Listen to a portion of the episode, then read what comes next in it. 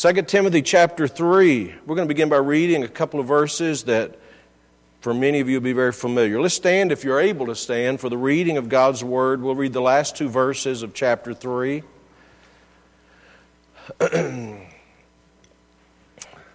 Paul is writing to Timothy. This is his last epistle, and it's one of the richest epistles to me in the Bible. Just reminding Timothy of the role that the Scripture has had in his life.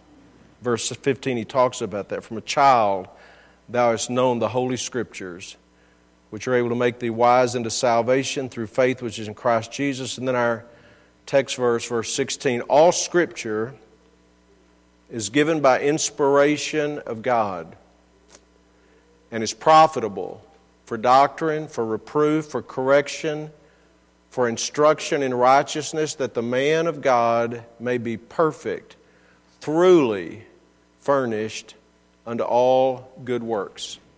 As a part of our uh, annual theme, I'll say this for the benefit of our guests, our theme for this year is Stand.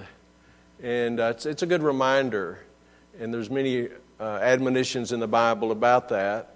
But as a part of our theme, we're just covering some basic Bible doctrines on Sunday nights. Bibliology, the doctrine of the Scripture. Last week we talked about the authority of the Word of God. Tonight I want to talk a little bit about inspiration. We find the word in our text, verse 16. All Scripture is given by inspiration. We're going to talk about what their inspiration means. You might underline it if you're a habit of underlining things in your Bible because this is a Bible doctrine. We'll talk about it tonight. We ought to, we ought to believe about the Bible like the Bible instructs us to believe about it, how God instructs us to believe about it. So um, we're going to study that doctrine, the doctrine of inspiration tonight, because that is at the heart of many questions about the Bible. Where do we get our Bible? Where did it come from? I, within the last two weeks, I've talked to a man who said, in essence, well, you know, that's the, men wrote the Bible. You know, well, God used men to pen the words, but they're not the words of men. They're the words of God. If these words actually, if these words actually came from God, then how did He communicate them to mortals? You know, and it's through this matter, process, method of inspiration. And people try to, um, I think, I think sometimes in innocence, sometimes just in ignorance, and sometimes in just uh, as scorners, they want to cast doubt on the reliability of the Scripture because, you know, you're relying upon men. But our, our reliance is not on the integrity of men. It's on the providence and the promises of God. So we'll look at that tonight. Let's pray together. Father, thank you tonight for your word. And Father, we pray that you'd help us tonight to have minds and hearts that are attentive. And Father, we're reminded of the words of Peter when he wrote to that great epistle and said, I'm going to put these things in your remembrance I'm going to remember, I'm going to remind you of things that you already know, things wherein you stand, things that I want you to remember after my decease. So, Lord, help us to get what you have for us and not only hear it, but to remember it, we pray. We trust you for that in Jesus' name. Amen. You may be seated. Thank you so much. So, inspiration is a Bible doctrine. And there's several things. We're going to begin in this passage, and then we're going to look in a number of other verses. If you're in the habit of taking notes, some of these you'll want to write down. But um, what does it mean when it says in verse 16, all scripture is given by inspiration of God?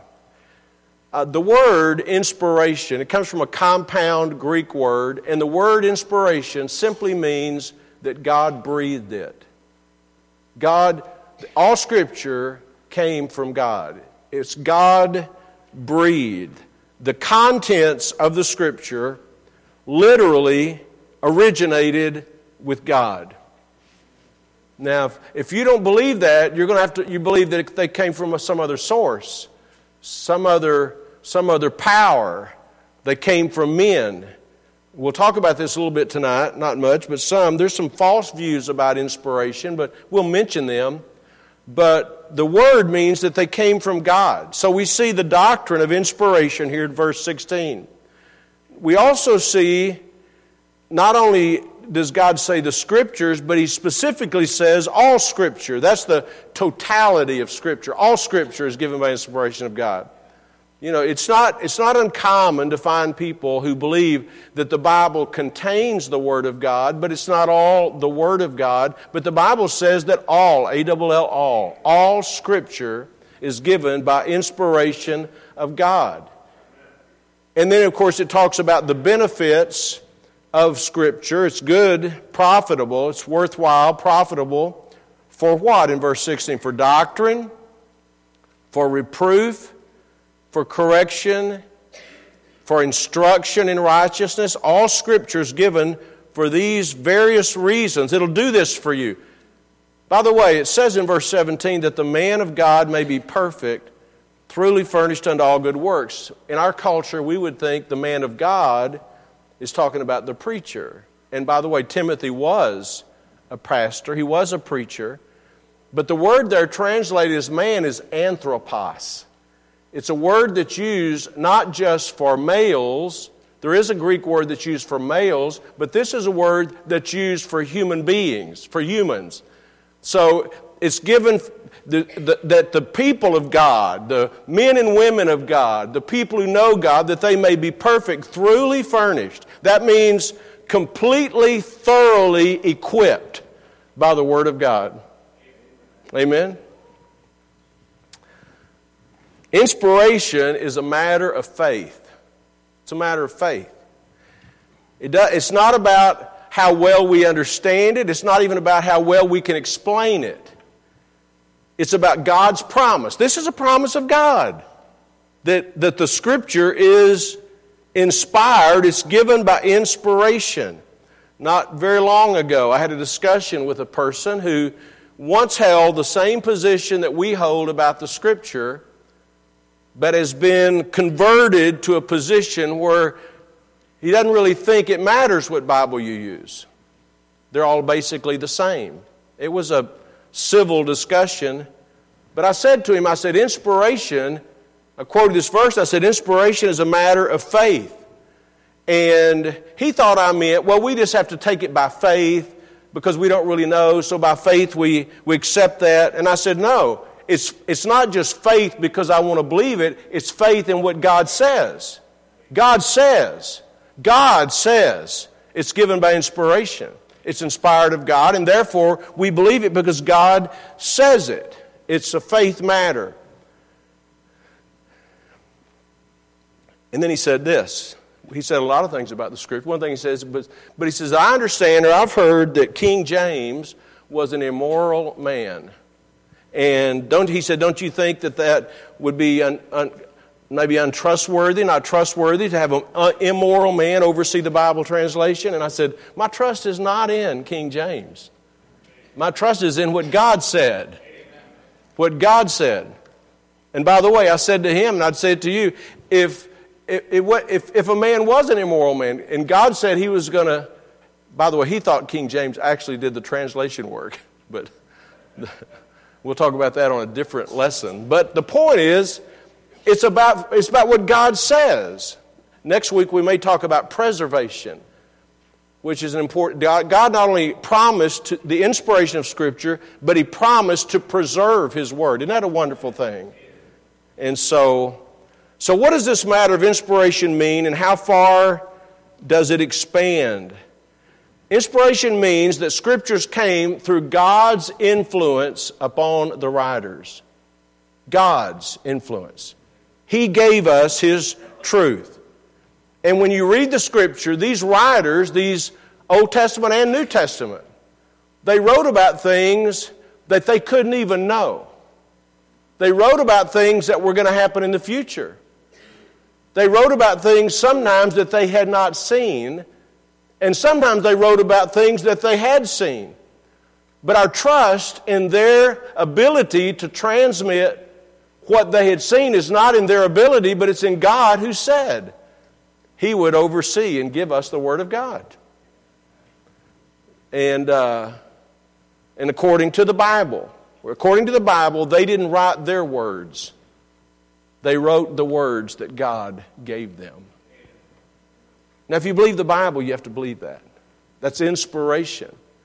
Now, I'm going to look up a number of verses tonight, but the Bible teaches this. This, and for some of you, you've heard this and studied this and known this. Some of you, maybe this will be the first time you've thought about this, but it's, in either case, it's still worth our while. Amen. The Bible teaches that God is its author. That's what the Bible teaches. That's not my opinion. You're, what God, that's what the Bible teaches, that God is the author of this book. Amen? It's a bestseller, too. We're going to be in Psalms for just a moment. We're going to go all over the place tonight several times. But in Psalm 68, I just want to give you some verses that bear witness to what we're saying. The Bible teaches that God is the author. Psalm 68 in verse 11 says, The Lord gave the word. Great was the company of those that published it. Where did the word come from? It came from God. And God used people to publish it, but the word came from God. It's God's word. Go to Galatians, go to the New Testament for a moment. Galatians chapter 1. And Paul is writing, of course, in chapter 1 and verse 11. Paul says, by the way, we'll see this in a moment, but the writers of the Scripture knew that they were writing the Scripture. In other words, it wasn't news to them, it wasn't a surprise to them. Galatians chapter 1 and verse 11 says, But I certify you, brethren, that the gospel which was preached of me is not after man. For I neither received it of man, neither was I taught, or neither was I taught it, but by the revelation of Jesus Christ. He said, The things I'm giving you, God gave me. God gave me. That's inspiration. Now go a little further to the right, if you would, please, to 2 Peter and that great passage in chapter 1. A description of this matter of inspiration 2 peter chapter 1 and verse 20 peter says peter being one of the first apostles knowing that this first knowing this first that no prophecy of the scripture is of any private interpretation.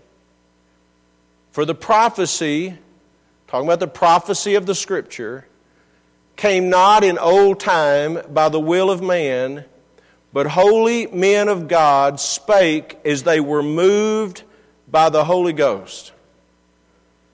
They spake as they were moved by that, that word moved describes God in, God's influence on the writers of the text, the writers of the scripture. There's human penmanship and divine authorship. Divine authorship, human penmanship. Now, when someone's talking, if you're someone talking about inspiration, they may use a couple other words in describing inspiration. Sometimes they'll say the verbal inspiration. What does that mean? Verbal inspiration. The word verbal means words. Inspiration wasn't just thoughts or ideas or concepts.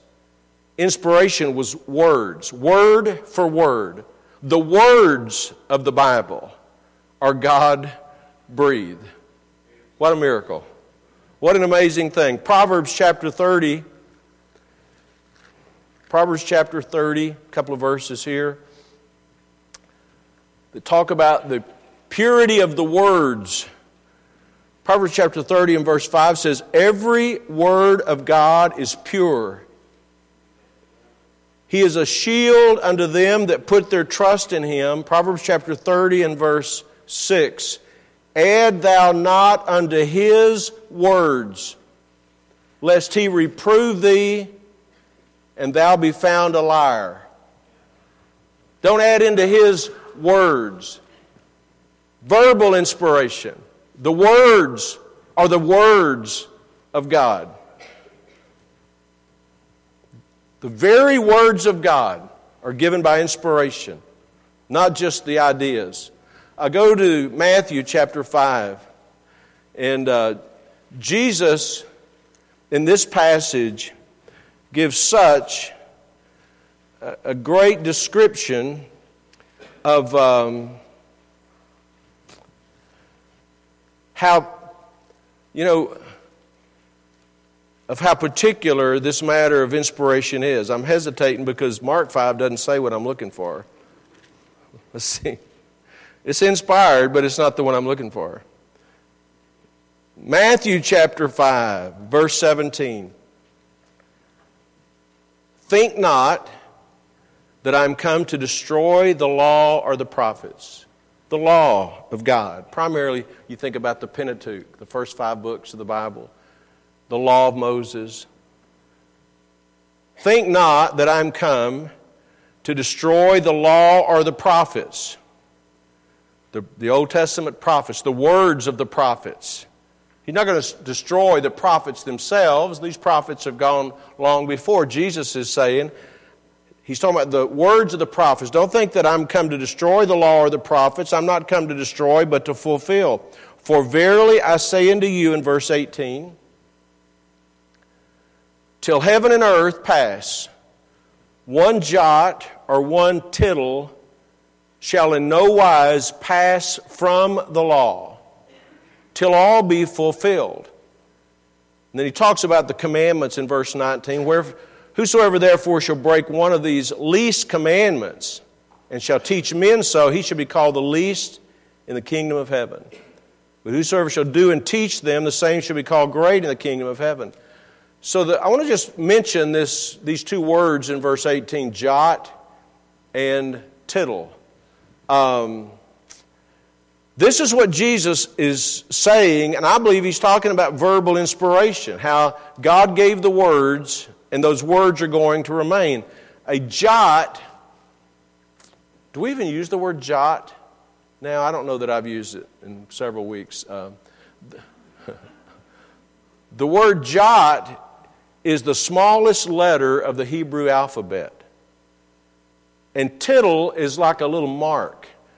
I would, I would describe it as like an accent mark. You know, when you're, when you're, in, your, in English, you'll put a little hyphen or an accent, and they use those in the Hebrew language. But Jesus said there's not going to be one jot or one tittle that will pass.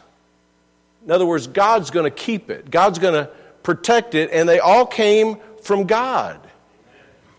We're talking about inspiration, God's inspiration, verbal inspiration, the words of the Bible. There's another word sometimes used in speaking of inspiration, not the verbal inspiration, but the plenary verbal inspiration. And plenary has to do with the, it means full or complete. In other words, every, not just every jot, and, not just the jots and the tittles, but every word that's why Paul was very clear in 2 Timothy to say all Scripture, every bit of it. It's, it's not just part of it, it's everything. When God speaks about, about scientific matters, it's all inspired of God.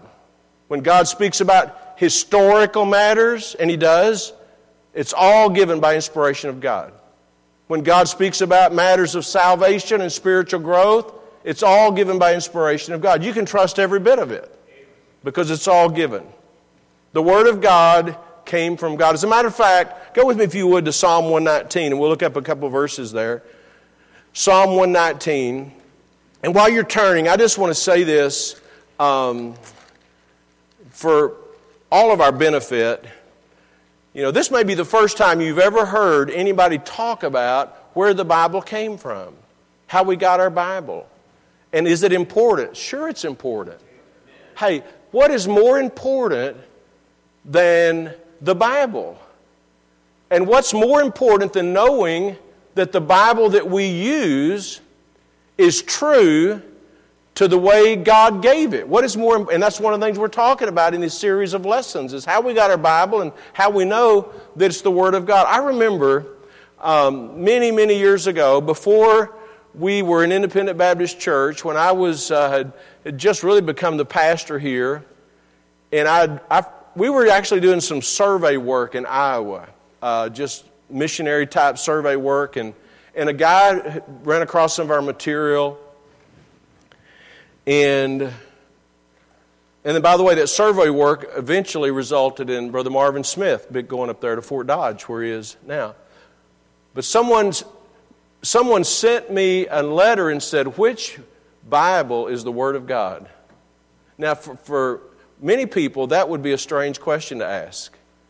And for me, it made me think about the importance of the Bible issue, the Bible translation issue. And I'm just saying, if you're sitting here and you're thinking, man, I've, I've got a Bible, I mean, what more do I need? You just need to make sure, number one, you, you need to really make sure you have the right Bible and that you understand how important this book is.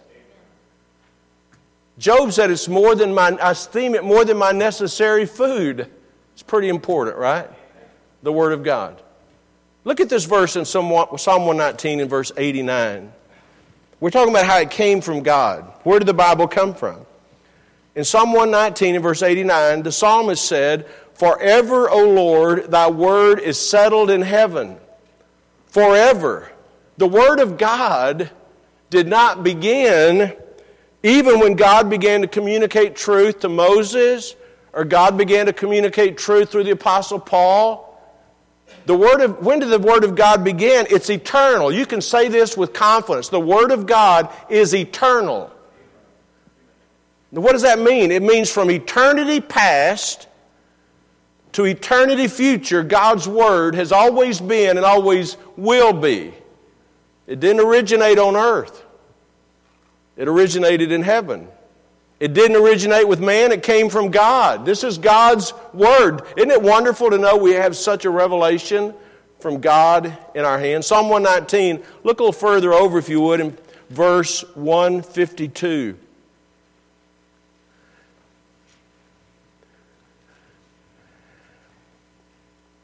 Some of you may not know this, but this is this Psalm 119 is um, one of the most fascinating books of the Bible. And if you're thinking about memorizing a chapter of the Bible, this would be a good one. it's only got 176 verses. Um, it's a great book. And almost every single verse refers in one way or another to the Word of God, to the Bible. It's a great, great uh, psalm, Psalm 119. But look in verse 152, it says, Concerning thy testimonies, talking about the truth, the Word of God. Concerning thy testimonies, I have known of old that thou hast founded them. How long? Forever. Forever. Look in verse 160 of that same psalm. Thy word is true from the beginning, and every one of thy righteous judgments endureth forever. The Word of God is eternal. Go to 1 Peter again, and let's look there. 1 Peter chapter 1 and verse 23, talking about the Word of God being eternal. 1 Peter chapter 1 and verse 23. Being born again, not of corruptible seed. It's talking about the new birth being born again, being saved, being born again, not of corruptible seed, but of incorruptible, by the Word of God, which liveth and abideth, how long? Forever. For all flesh is as grass, and all the glory of man as the flower of grass. The grass withereth, and the flower thereof falleth away but the word of the Lord endureth forever. Forever. The word of the Lord endureth forever. And this is the word which by the gospel is preached unto you. The word of that's a that's a uh, Isaiah 40, one of the verses for our for our theme. The word of our God shall stand forever. Isn't that a great promise? Forever is a long time, isn't it? I said a moment ago there's some false views about inspiration. And I think we've already addressed them indirectly. For instance, one would be what some people would call partial inspiration. Part of it's inspired, part of it's not. But if, it's, if that's true, who gets to decide what parts are inspired and what are not? I'd say the parts are inspired that I want to obey, the parts are not inspired that I don't obey. but the truth is, it's all given by inspiration of God. Partial inspiration is not taught in the Bible. I already referred to this, but conceptual inspiration, in other words, the concepts are inspired but not the words. But that's not taught in the Bible. The Bible teaches that the words of God were, are inspired. Another one is quite controversial, really, and that's for some in some circles, that's double inspiration. We'll talk about that when we talk about translations. But some people believe that the King James Bible is inspired in in the same way that the original manuscripts were inspired, and that you can actually correct the original languages of Hebrew and Greek by the King James. And I, that's a false doctrine. Um, we'll talk about that when we talk about translations. But I believe the Bible teaches about inspiration what we've covered thus far tonight. It came, it came from God. God's Word is eternal. And God moved upon men. Men were moved upon, carried by the Spirit of God. God gave them the very words He wanted them to write. It's not about, you know, every one, every man that God used to give us His word was a flawed human being, right? But, it's, but our confidence is not in if they were having a good day that day. Our confidence is in what God said He would do. And God cannot lie. Amen? Let's look at a few claims from the Bible about inspiration. Go to the Old Testament, first of all, and then we'll go to the New Testament. But go to the book of Deuteronomy, fifth book of the Bible, Deuteronomy, chapter 4. Moses is writing, and one of the things we can see in his writing here is he understood that the things he was writing were really the words of God.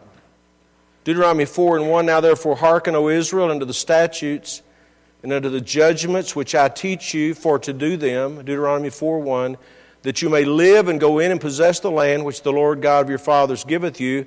You shall not add unto the word which I command you, neither shall you diminish aught from it, that you may keep the commandments of the Lord your God which I command you. What I'm, Moses, what I'm giving you are the words of God. These are God's words. Uh, go to Jeremiah chapter 1.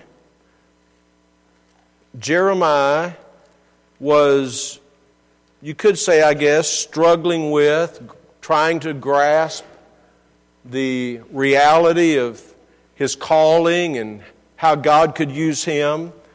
Jeremiah chapter 1 and verse 4 then the word of the Lord came unto me, saying, This is what God was saying to Jeremiah. The word of the Lord came unto me, saying, Before I formed thee in the belly, I knew thee. And before thou camest forth out of the womb, I sanctified thee. And I ordained thee a prophet unto the nations. Then said I, O Lord God, Behold, I cannot speak for I'm a child. But the Lord said unto me, Say not, I'm a child. For thou shalt go to all that I shall send thee, and whatsoever I command thee, thou shalt speak. God says to him, Don't worry about it. You're going to say what I tell you to say. Whatsoever I command thee, thou shalt speak. Be not afraid of their faces Thank God for that verse. Selah. Be not afraid of their faces, for I am with thee to deliver thee, saith the Lord. Then the Lord put, it, put forth his hand and touched my mouth. And the Lord said unto me, Behold, I have put my words in thy mouth. That's what he said. God says, I'm going to put my words in your mouth. Now, I, I realize tonight that some people could struggle with that. They say, How would God do that? Do you really believe God did that? With every fiber of my being, I believe that. And if you don't believe that God could do that, I'm not saying this to be mean or critical. I'm just saying you don't have a very uh, realistic biblical concept of God. Because God can do that. God did do that. And Jeremiah understood that. Jeremiah knew he wasn't just going out there speaking his own words. He knew he was saying the very words that God wanted him to say. Also in Jeremiah, go to Jeremiah 36. You know, if you're taking a Bible course on bibliology, what we're doing tonight, you could spend hours doing this. We're getting the abbreviated version. Jeremiah 36. And it came to pass, verse 1, in the fourth year of Jehoiakim, the son of Josiah, king of Judah, that this word came unto Jeremiah from the Lord, saying, Take thee a roll of a book and write therein all the words that I've spoken unto thee against Israel and against Judah and against all the nations from the day I spake unto thee from the days of Josiah even unto this day. It may be that the house of Judah will hear all the evil which I purpose to do unto them. We talked about that word evil in Sunday school this morning. It doesn't always mean sin, sometimes it just means trouble, difficulty, it may be that the house of Judah will hear all the evil which I purpose to do unto them, that they may return every man from his evil way, that I may forgive their iniquity and their sin. Then Jeremiah called Baruch, the son of Neriah, and Baruch wrote from the mouth of Jeremiah all the words of the Lord which he had spoken unto him. By faith, we know that's how it happened. God gave the very words to Jeremiah, and Jeremiah gave them to Baruch, and Baruch wrote them down.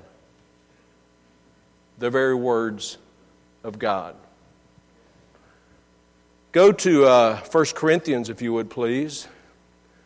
A couple of verses, just a couple in the New Testament, where again we see that writers, writers knew that what they were communicating were the words of God. 1 Corinthians chapter 14 verse 37 this is the near the end of this great series of uh, instruction to the Corinthian church.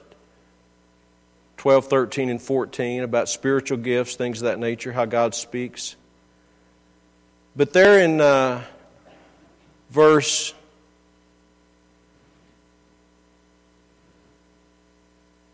kind of lost my place. In verse uh, 37, I'm sorry.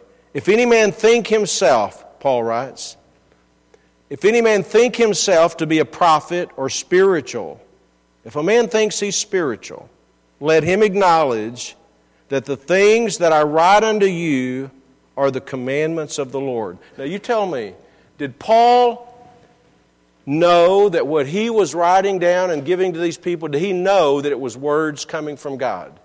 And the answer to that question is yes. He knew that. They, he wasn't surprised by it. Go a little bit further to the right to 1 Thessalonians um, chapter 2. 1 Thessalonians chapter 2 and verse 13. Again, a, a comment about the words of God. Paul was commending the church there in Thessalonica. In verse 13, he says, For this cause also thank we God without ceasing, because when you, talking about the church there in Thessalonica, when you received the word of God, which you heard of us, you received it not as the word of men, but as it is in truth the word of God, which effectually worketh also in you that believe. You know, one of the reasons why some people don't get much out of preaching is because they're listening to it like it's the word of man. If it's just my opinion, if what we're preaching is just my opinion, just another man's opinion, it won't hurt you at all to disregard it. But we're not just preaching our opinions, we're preaching God's Word. And when, when a person starts recognizing that this is the Word of God, it'll have an impact on their life. Amen. That God be true and every man a liar, right? So these writers, Old Testament writers, New Testament writers, they were writing God's commands and they were aware that they were under this the influence, the direct and divine influence of God to write these words. And we're not going to turn to this, but in the Gospels, Jesus often quoted from the passage of the Old Testament and endorsed them as the writings of God. Last thing I want to talk about briefly is the evidences of inspiration. And this is just sort of a common sense reasoning, basically. It's another witness. How do, what makes you think inspiration? Well, number one, I believe inspiration is the way we got it because God said it. But, but if you want something else just to, just to bolster your faith, think about all the fulfilled prophecies of the Bible. How was it that Isaiah knew 700 years before Jesus was born that he would be born of a virgin? What a lucky guess. That's an, and not only that, but Micah knew that he would be born in a little obscure village, Bethlehem. Wow. How do you, what do you, how do you, what do you, what do you credit that with? You credit with the fact that when these people were writing these things down, they were writing under the inspiration of God. How did they know? Long before Cyrus, the king of Persia, was born, how did they know that a king by the name of Cyrus would issue a command for God's people to leave the Persian Empire, go back to Jerusalem, rebuild the walls after the Babylonian captivity. How did they know that man's name? Very simple. The writers were writing as God gave them the words to write. Go with me, if you would please, to Psalm 22. Psalm 22. This psalm is, we would sometimes refer this as a messianic psalm. A lot in this psalm refers to the coming of Christ. Matter of fact, the first words of the psalm are words that were spoken by Jesus from the cross My God, my God, why hast thou forsaken me? We're not going to look at this whole psalm, but there's a couple of things I want to just point out to you. For instance, in verse 18, when it says, they part my garments among them and cast lots upon my vesture. I wonder how he knew that. I wonder how he knew that. Because when the psalmist wrote, I'm tell, inspiration and inspiration, they were writing things they didn't even know understand. They didn't have to understand it. They wrote the words that God gave them. But another great verse to think about is verse 16. For dogs have compassed me, the assembly of the wicked have enclosed me. They pierced my hands and my feet. Talking about this is a thousand years, a thousand years before Jesus was born. And David wrote that his hands and his feet would be pierced.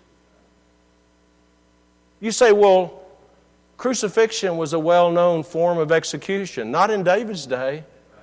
In David's day, stoning was the preferred method of, of capital punishment. It was only under the Romans that they began, cap, began to crucify people. How this man know a thousand years before Jesus was ever born that they would pierce his hands and his feet? Because when David wrote down the words, the words came from God. Fulfilled prophecies. Jesus in Matthew 24, when Jesus was talking about uh, the time, the times of the Lord coming back, the return of Christ, and he talked about the destruction that would come to Jerusalem. Not one stone would be left upon another. Jesus said that. I'm sure they wondered, what in the world is he talking about? Well, about 35 years or so later, 70 AD, they found out what he was talking about when the Romans destroyed Jerusalem. Pro- fulfilled prophecy ought to be enough to convince most people that these words are not just the words of men, but the words of God. But another evidence is scientific accuracy. We won't take the time tonight to go through a lot of this, but uh, let's go to let's look at a couple of passages. Go to Ecclesiastes for a moment. If you're my Bible's in Psalms. I'm not sure where you are in this. We've been all over the place, as I said a couple of times, but Ecclesiastes, I want to look at a verse. There's a verse in here about what is commonly called now the hydrological cycle. If you go to the source of all reliable, trustworthy information, Google, they will tell you that a man by the name of Bernard Palissy, he's often credited with discovering the hydrological cycle in the 1500s. That hydro- hydrological cycle has to do with water, it has to do with water that comes down in the form of rain. It goes into the rivers, it goes into the sea, it goes up by form of evaporation, it comes back down as rain, and it's just a continuous cycle. In the 1500s, they nailed it down. But notice what it says in Ecclesiastes 1 7. All the rivers run into the sea, yet the sea is not full. If all the rivers run into the sea, why didn't the sea fill up? Unto the place from whence the rivers come, thither they return again. The water just goes through the rivers, they go to the sea, it evaporates, goes back up, comes back down as rain, goes into the rivers, goes to the sea. I'm just talking about just scientific accuracy. When the Bible speaks about something we would consider scientific, it's right. It's not just about spiritual matters, it's everything that it says. Go with me, if you would please, to the book of Isaiah. One or two more of these, and there are lots of these. In, in Job, it talks about paths in the sea. I'm not going to turn to it. Now, in navigation, they know just like how to find the paths of the sea to speed up their, their course. How, do, how did Job know there were paths in the sea? Because when he writes about things, even if they're scientific, he writes the truth because they're the words of God. In Isaiah chapter 40, it says in verse 21 Have you not known? Have you not heard?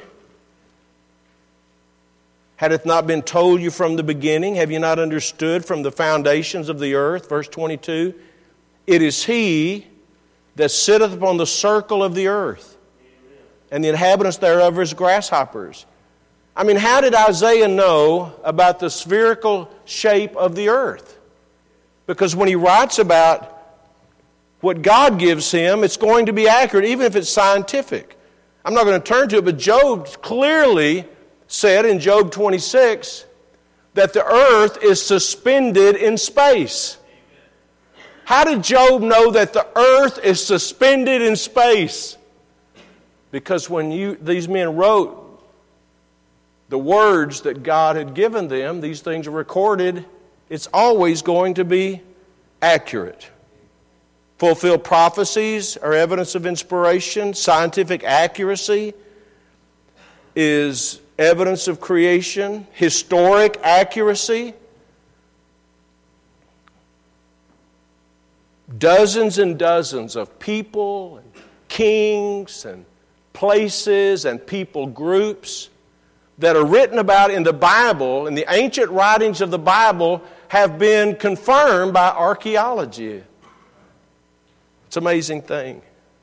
Another evidence, I would say, of inspiration is the unity of the Scripture. 66 books, 40 different authors, over the course of 1,500 years. How could that be? How could it be that all these writers from different backgrounds over centuries who didn't know each other and the things that they write so obviously blend and agree with one another? It's because they all came from the same God evidences of inspiration. I'll make this the last one and that is the Bible's inherent ability,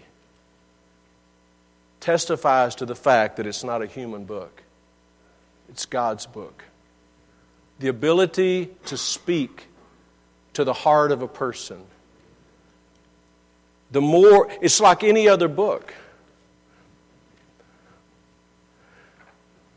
My wife had a conversation coming to church tonight. We're, I'm not really a movie person. You know what I'm saying? I don't really Sometimes we'll watch a movie, a DVD, or I'm not really into movies, but very rarely would I ever watch a movie twice. Maybe The Alamo. Something really spiritually edifying, you know what I'm saying? Rarely would I ever read a book twice. I've read some books twice, but not many. And I'll tell you this book right here. I've read through this book many, many times. It's a, it's a miraculous book. The more you read it, the more you get out of it. The more you read it, the more you learn. The more you read it, the more you love it. It's a miraculous book. It's unlike any other book. I was a reader long before I got saved.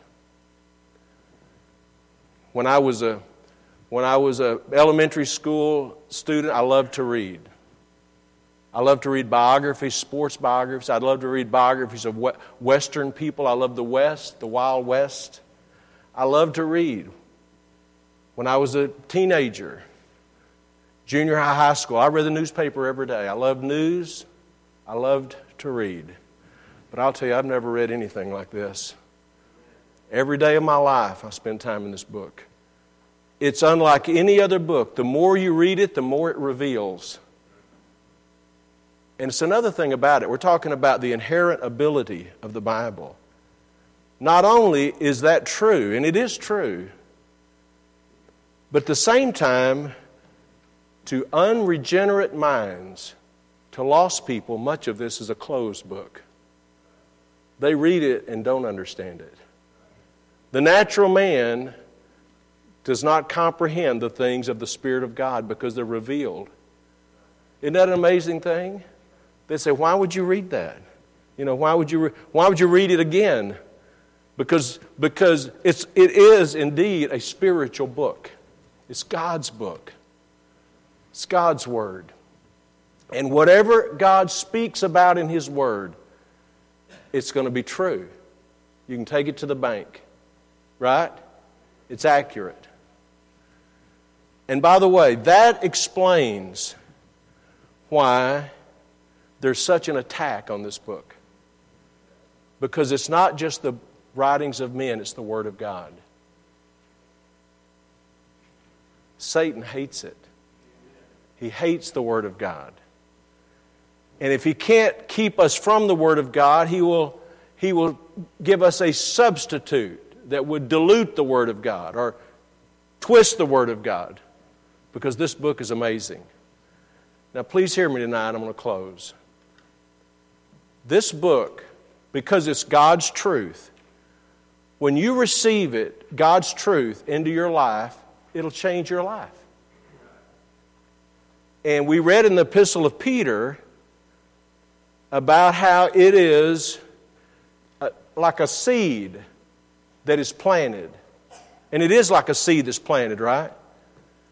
And it brings forth fruit. And you could hear the gospel. You, you could hear, if I could use the word story, the story, the record of what Christ has done for us. You could hear that.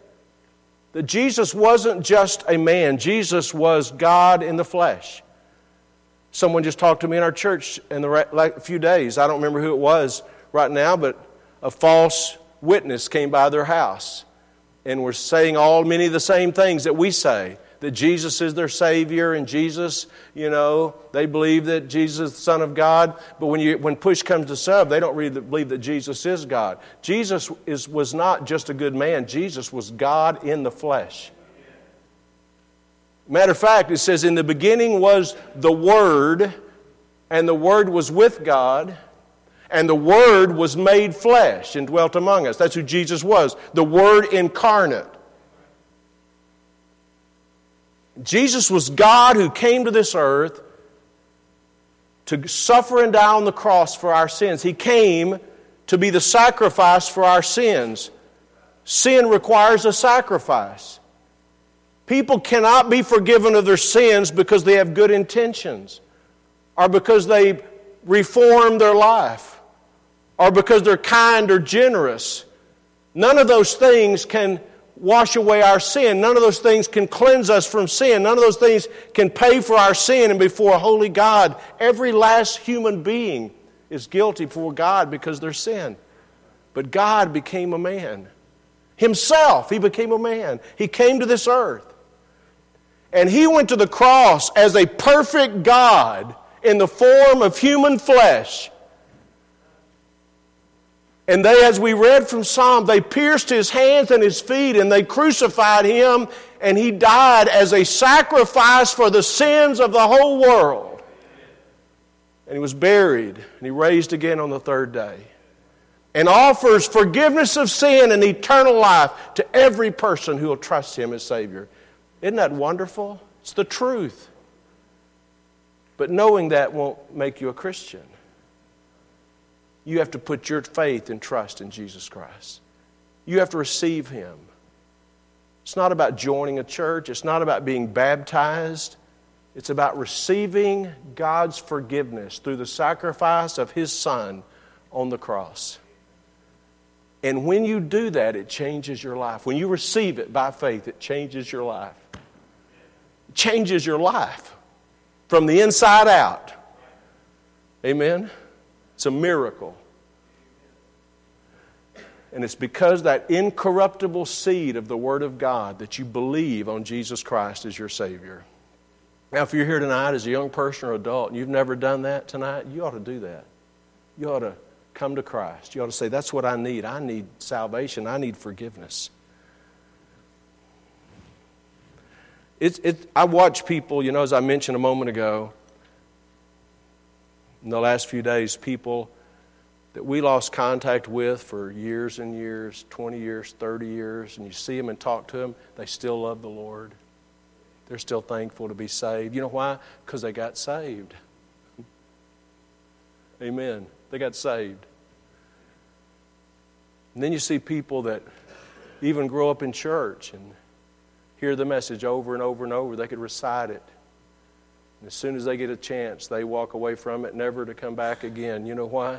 Because they never really got saved. Salvation changes a person. Amen. If you're not saved, you ought to come to Christ tonight. Amen. You ought to trust Him as your Savior. And if you're a Christian, if you're truly a Christian, I hope that you'll fall in love with this book over and over and over again because it's God's message. Amen.